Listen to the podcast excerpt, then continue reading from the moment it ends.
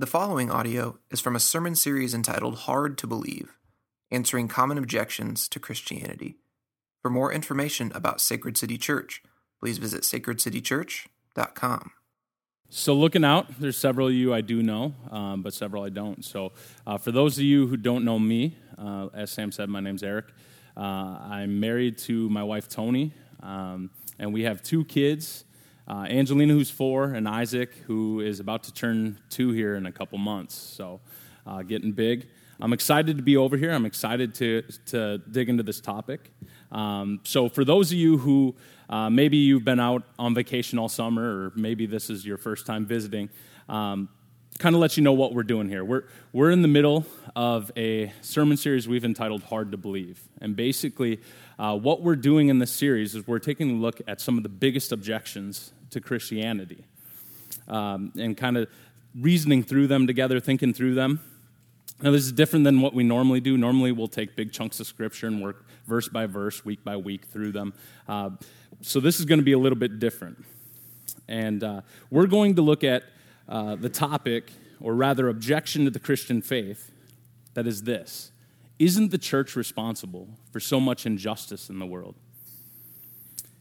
Aren't Christians such hypocrites?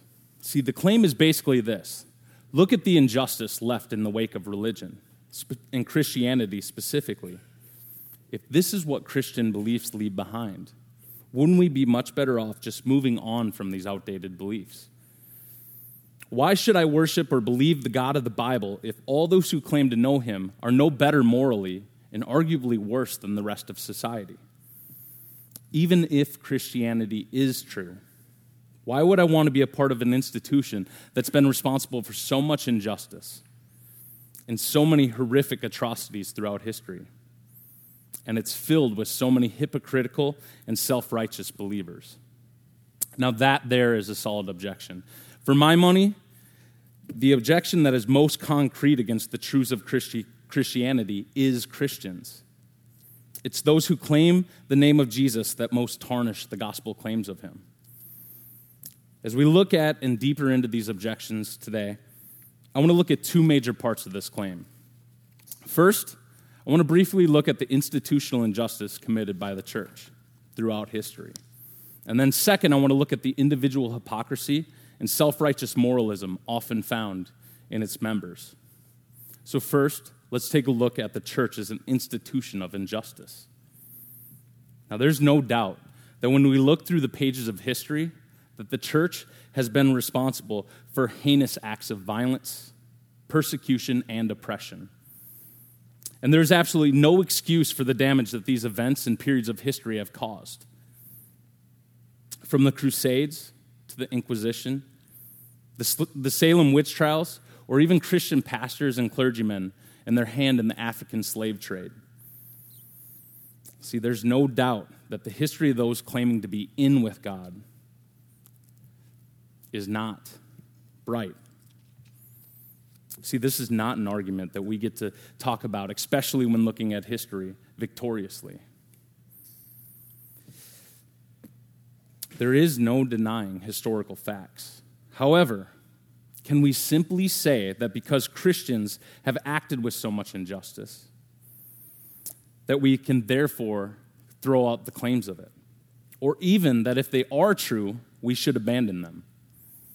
Now, before, before we answer that, I think to be fair, we should look outside of the Christian religion. Is Christianity the only religion that has a black eye in its history? If we do a similar objective look at all world religions, what would we find? Unfortunately, we'd find much of the same. And Tim Keller points out so much in his book, The Reason for God, when he says this He says, Religion transcendentalizes, that is, to make superior ordinary cultural differences so that parties feel they are in a cosmic battle between good and evil. Christian nations institutionalized imperialism, violence, and oppression through the Inquisition and the African slave trade. The totalitarian and militaristic Japanese empire of the mid 20th century grew out of a culture deeply influenced by Buddhism and Shintoism. Islam is the soil of much of today's terrorism, while Israeli forces have often been ruthless too. Hindu nationalists in the name of their religion, carry out bloody strikes on both Christian churches and Muslim mosques. All of this evidence seems to indicate that religion aggravates human differences until they boil over in war and violence and oppression minorities. So, is it possible that religion does, as the late sec- secularist Christopher Hitchens says, poison everything? Is it merely the belief in a God or gods that leads people to act in oppressive and terrible ways? Unfortunately, history would also show us that this isn't the case. There have been and continue to be all kinds of societies and empires that would reject any notion of a God and all organized religion that have participated in a long history of war and oppression. You have Russia under Joseph Stalin, China under Mao Zedong, and Cambodia under the direction of Pol Pot. All saw millions of people persecuted, oppressed, and killed. All were rejecting any organized religion and any notion of a God. See, the fact is that oppression, violence, oppression, greed, abuse, and ultimately genocide are not a problem of the religious exclusively, but also the irreligious. This is not a problem only for those who uphold moral absolutes, but also those who would elevate reason and secularism as the pillars of society. See, every regime, whether claiming to a divine purpose or not, is and has been capable of inexcusable and horrific acts of injustice. So, is it possible that we can therefore conclude that the possibility of a world be, worldview being used in inhumane and horrific ways is, is a fair justification to throw out the claims of it? See, I don't think anybody would argue that because uh, the abuses that can happen by doctors and medical professionals, we should therefore abandon all medical care. See, nobody would argue that because some doctors have been greedy and overcharged, and others in laziness have misdiagnosed and mistreated patients, sometimes leading to death, that therefore we should stop going to all doctors altogether. Instead, we would look at these instances for what they are abuses we would say that this isn't at the heart of what medical care is about. See, the fact is, is that if we don't transcendentalize our particular God, our particular beliefs about Him, we will make something else transcendent. Something else will become central. Something else will become the most important thing that separates the good people from the bad people. See, we have an innate desire inside of us to be exalted. We are always looking for something that makes us stand out against the crowd, something that makes us rise above the rest of people. We'll find anything that separates us. Just as it can be obedience to a particular moral code, we can, we can make it uh, the clothes we wear, the music we like, or even a particular body shape. It can be where we went to school, our political allegiance, or even our own morality determined by us. See, it can be our country, our race, our sex, or even how awesome of a beard we can grow.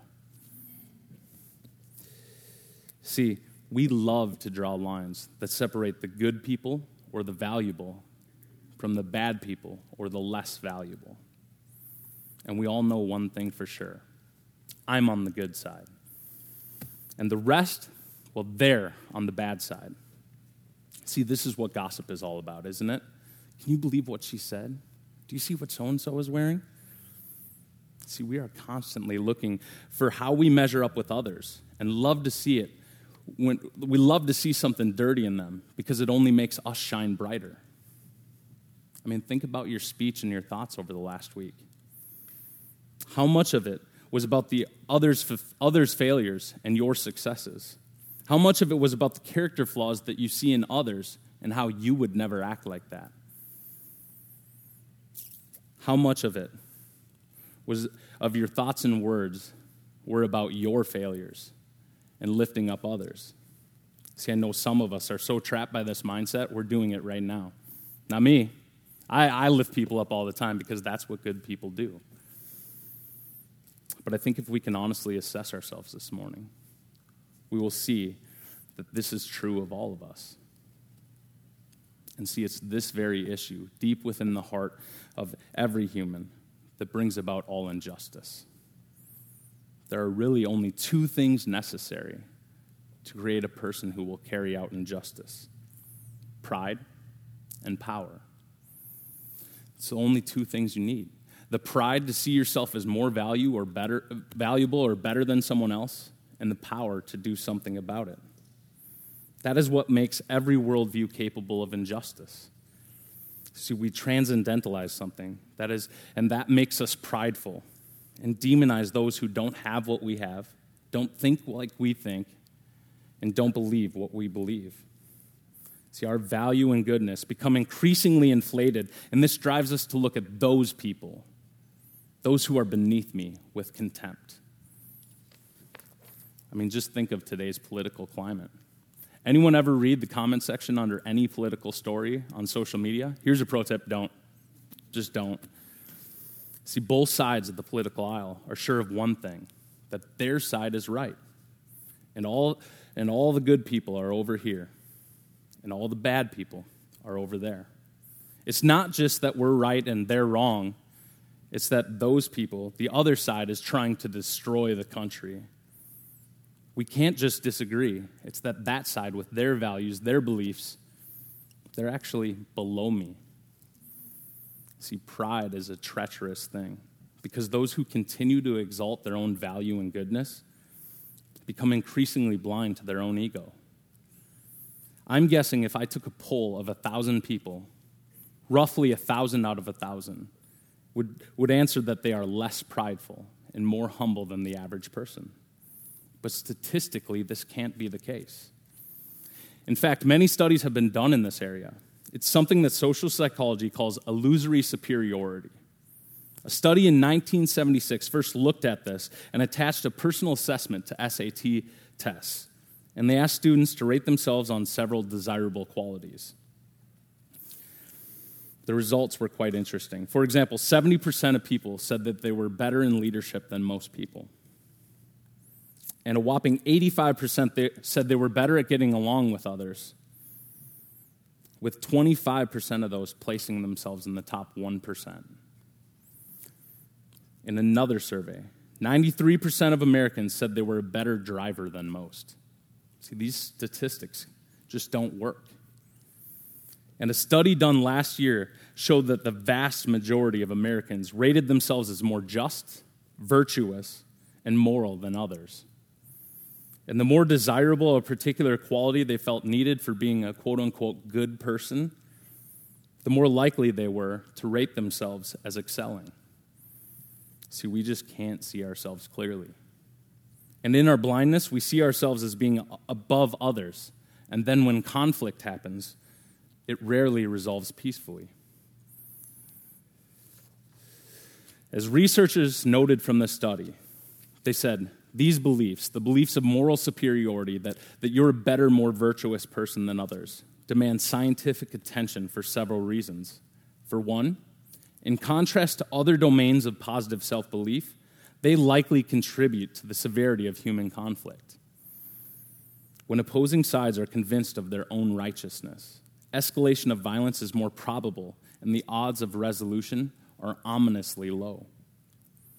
See, massive injustices happen for incredibly noble purposes, at least to the people who carry them out. So we hold up some ideal, some particular value that we hold transcendent, and begin to look at others with contempt. And when we grow enough disdain for those we have deemed less valuable or worse morally than us, we use any and all power we have to oppress, persecute, and even kill. This has shown itself true in all worldviews, secular and religious, throughout all of human history. But listen, I know what you're thinking not me. See, maybe you can see how thinking you're a better person can lead to injustice. And maybe, and maybe you'd even say that, yeah, I, I can admit that I think I'm better than some people. I'm more valuable. But you are incapable of injustice. And I understand that position. But then comes the Stanford prison experiment. Popularized by a 2015 movie, this experiment was conducted at the University of Stanford in 1971. The hope of the study was to see what happened when people, when people were thrust into positions of power and powerless. It was supposed to be a two week study that was shut down after only six days due to escalating conflict, demeaning behavior, and ruthless treatment. See, nobody had predicted this. I'm guessing if you asked those who were hired as guards only six days earlier, they would have said they were incapable of this kind of injustice. See, the reality is that prideful people, given unchecked power, leads to incredible amounts of injustice. But I want to argue today that the skeptic who would make the claim Christians should abandon their beliefs because those who have claimed Christianity have acted with such injustice, acted with such pride, they don't actually want that. Because as we said before, what will happen is they'll just pick up some other set of beliefs that makes them superior, that gives them what their heart longs to hear. You are one of the good people. See, what we really need is a worldview that kills our pride. What we really need is not to abandon the teachings of Christianity, but to go deeper into them. What we really need is the gospel. See, the gospel of Jesus Christ is the number one pride killer. The life, death, and resurrection of Jesus, when believed, is the only way to put to death our pride and empty of us, empty us of our need to be exalted above others. Now, I can hear you saying, didn't you just say that making some value set as the only way of separating the good people from the bad people leads to injustice? And now you're going to say that the Christian message is the only way to become truly humble. Yeah, I am. But before you check out on me, I want you to entertain with me the idea that maybe Christianity doesn't teach what you think it teaches. So if you would, open your Bibles, turn with me to the Gospel of Luke. We're going to be in Luke 18.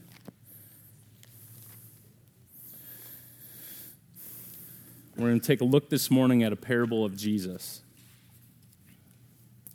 starting in verse 9.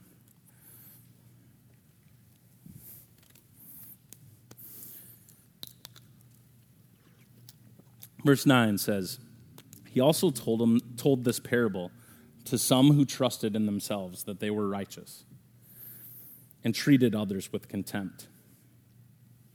Two men went in, into the temple to pray, one a Pharisee and one a tax collector. The Pharisee, standing by himself, prayed thus God, I thank you that I am not like other men, extortioners, unjust, adulterers, or even like this tax collector. I fast twice a week. I give tithes of all I get. All right, so let's stop there. See, Luke does something here that most of the gospel writers don't do when looking at parables of Jesus. He gives us a little glimpse into the purpose of this parable. We see here in verse 9, as, as Luke is explaining um, who Jesus is speaking to some who trusted in themselves that they were righteous and treated others, therefore, with contempt. See, Jesus is sharing this parable directly to those who we've been talking about the prideful, those people who have a tendency to look at how much better they are than others and therefore look down at others. So he goes on. And he says that the two men go up to pray, one a Pharisee and one a tax collector. See, these two men held drastically different positions in society in Jesus' day. The Pharisee was, by all accounts, a moral man. They didn't cheat, they didn't swear, they didn't, they were finely dressed, and they were the good men. They were good people, good husbands, good fathers, pillars of moral conduct. All of society knew this. But the tax collector, on the other hand, everybody knew who they were as well. They were the exact opposite. These men were greedy swindlers, they were the bad people. See, a tax collector in Jesus' day had several things going against him. First, he worked for the government. No one likes a government worker. Sorry to anyone. Uh, but not only did they work for the government, but an oppressive and ruthless regime, the Romans.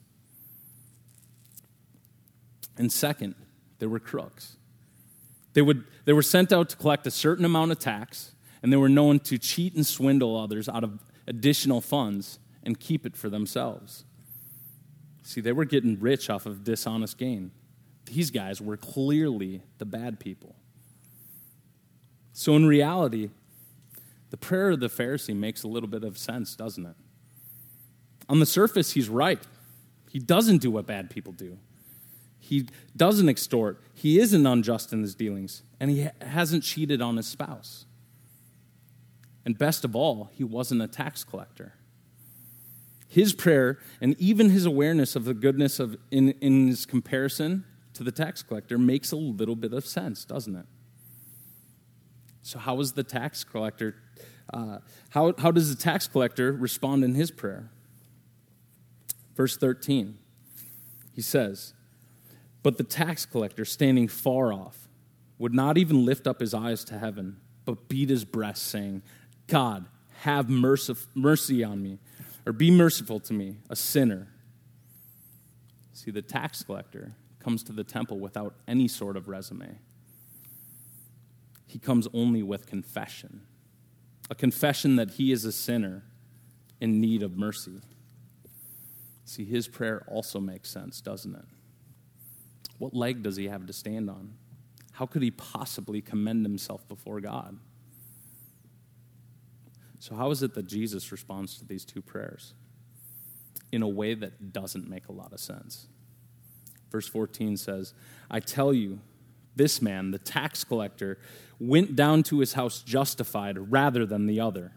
For everyone who exalts himself will be humbled and the one who humbles himself will be exalted.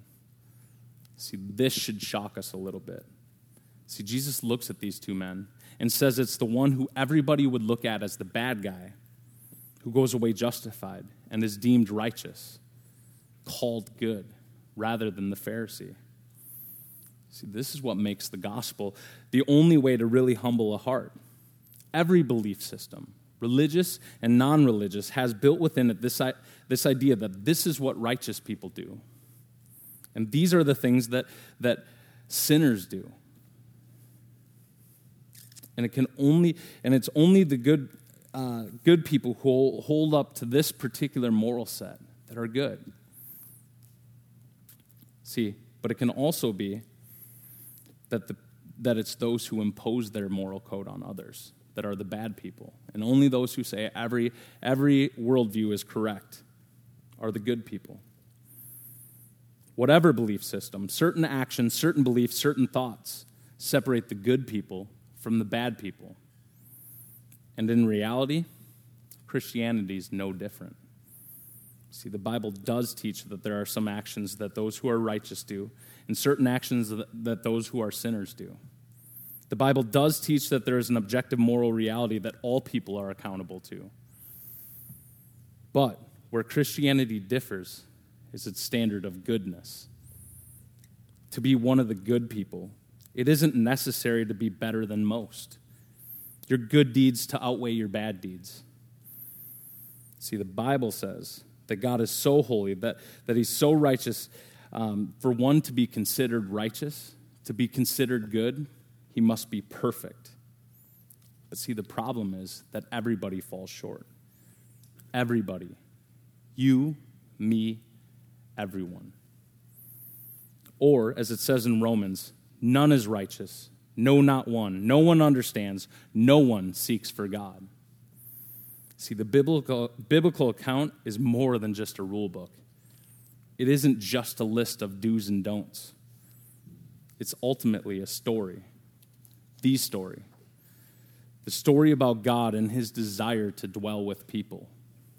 And as most stories go, everything starts off good, but it doesn't last long.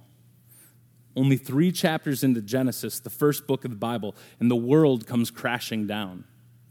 Humanity goes the way of pride.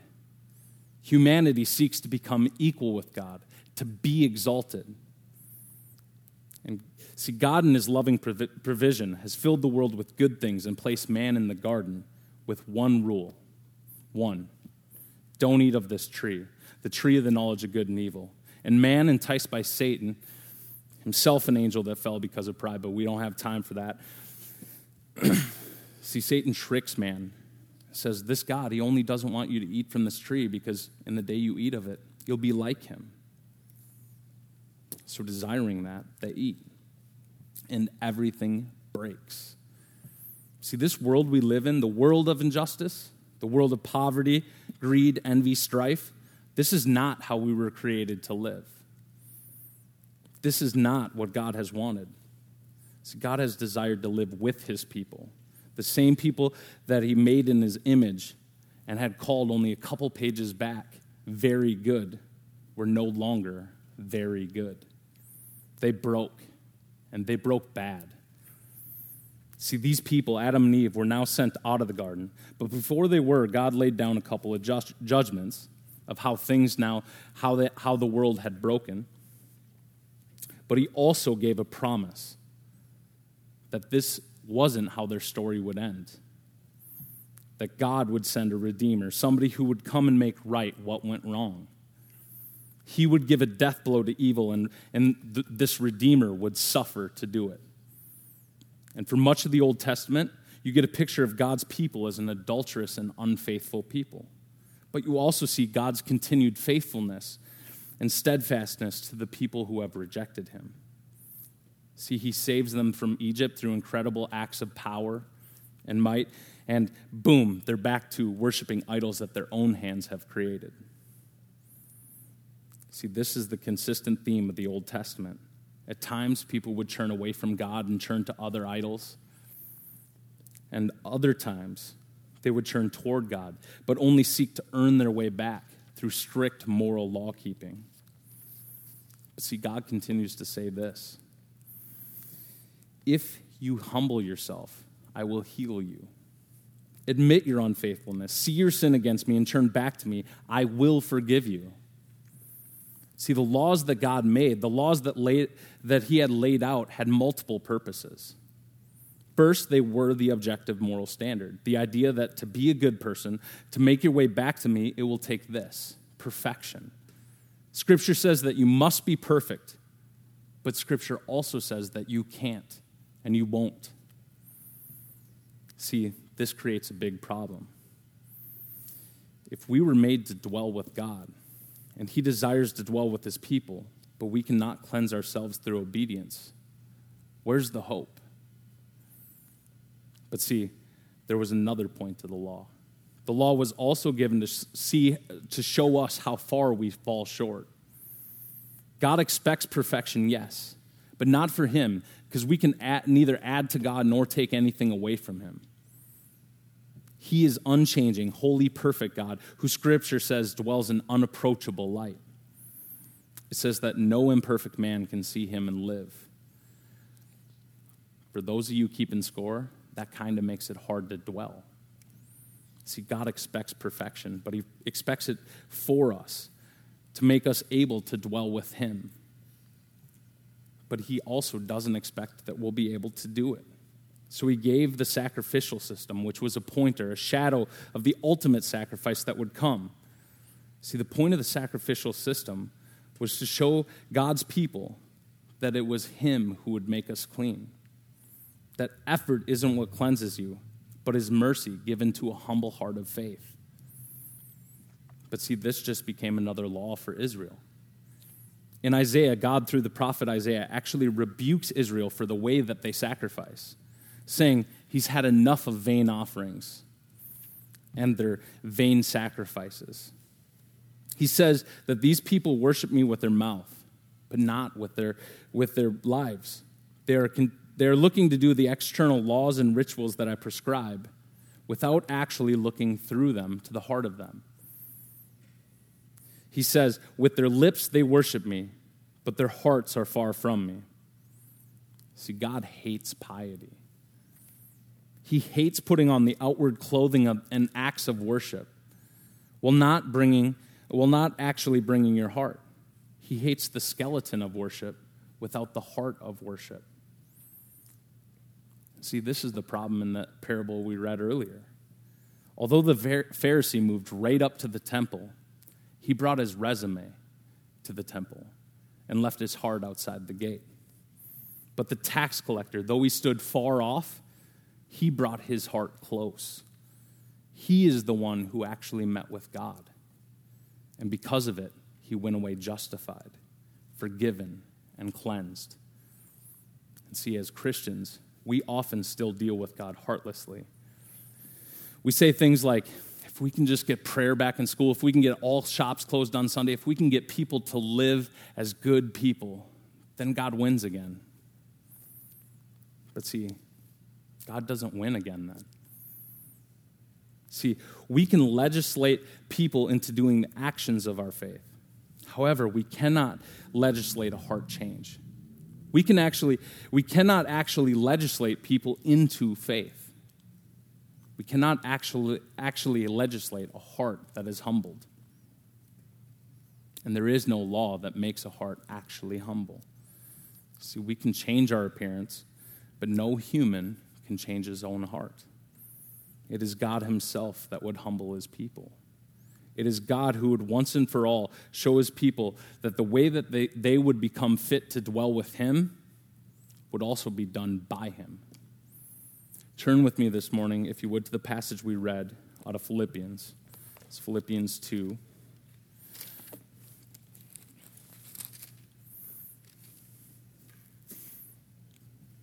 We're going to start in verse 3. It says, Do nothing from selfish ambition or conceit, but in humility count others more significant than yourselves. Let each of you look not only to his own interests, but also the interests of others. Have this mind among yourselves, which is yours in Christ Jesus, who, though he was in the form of God, did not count equality with God a thing to be grasped, but he emptied himself by taking the form of a servant, being born in the likeness of men and being found in human form, he humbled himself by becoming obedient to the point of death, even death on a cross. See, therefore, God has highly exalted him and bestowed on him the name that is above every name, so that at the name of Jesus every knee should bow in heaven and on earth and under the earth, and every tongue confess that Jesus Christ is Lord, to the glory of God the Father.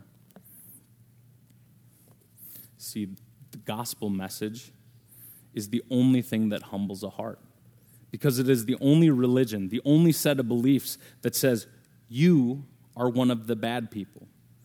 And even more than that, it says all your efforts in the world will still leave you falling short. See, the biblical gospel is plain and simply offensive. It cuts your pride out at the knees. The biblical gospel is that salvation comes by grace. So there is no boasting. What do you have to boast about? What makes you better? See, this is a gift. Salvation comes by grace alone, through faith alone, in the atoning work of Christ alone. That's it. See, all of us are bad people.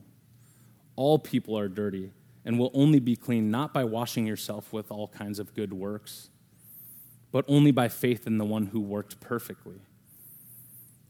We all want to be exalted, but Christians believe that their exaltation comes only through the humbling work of their God. Jesus humbled himself to humble his people. He lived the only per- as the only perfect one that we might be counted righteous. He laid his life down so that we might be given life. And he was raised from the dead as a promise to us that one day we too would be raised to new life. See, for the Christian, the beating of the chest confession, God have mercy on me, a sinner, is not something that we do once, but it is a daily act of repentance. See, what has the power to free someone who finds their value in things? to become generous with all that they have? What has the power to make though, someone who clings to their social image free to serve and love those that society would look down on? And what has the power to make the person who, in pride and hypocrisy, can't help their constant need to compare to others? It's only the gospel. It's only by the power of the one who gave up his power to set us free. so listen, every week we finish up with the Lord's table, right? and if you're a skeptic in here, if you, if you haven't embraced Christ, we ask that as we do it, you wouldn't come down and take the elements, but rather this morning that you would take Christ, that you would recognize your sin, recognize your fallenness, and you would call out on Him. And for those of us who do come down and take out take the elements, let us be reminded this morning this, this meal isn't for good people. This meal is for bad people with trying to cling to a good Savior who has promised to make us new. Let me pray.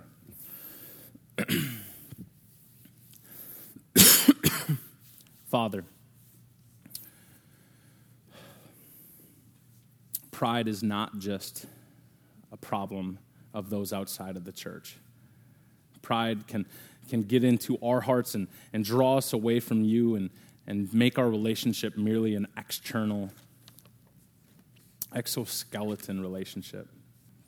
Father, for those of us who, who have been in this mode of relationship, would you forgive us? Would you draw us to see that confession is one of the greatest gifts you've given us? The ability to approach a holy God covered by the blood of your Son and to be changed there at the cross. Father, I pray that as we, as we leave, that we would be reminded daily of our own sinfulness, of the value you put into every human when you created them in, their, in your image, and that we would be free to love and serve those who we used to look at as worse. And we ask that you would do this in, in the name of the powerful and risen Christ. Amen.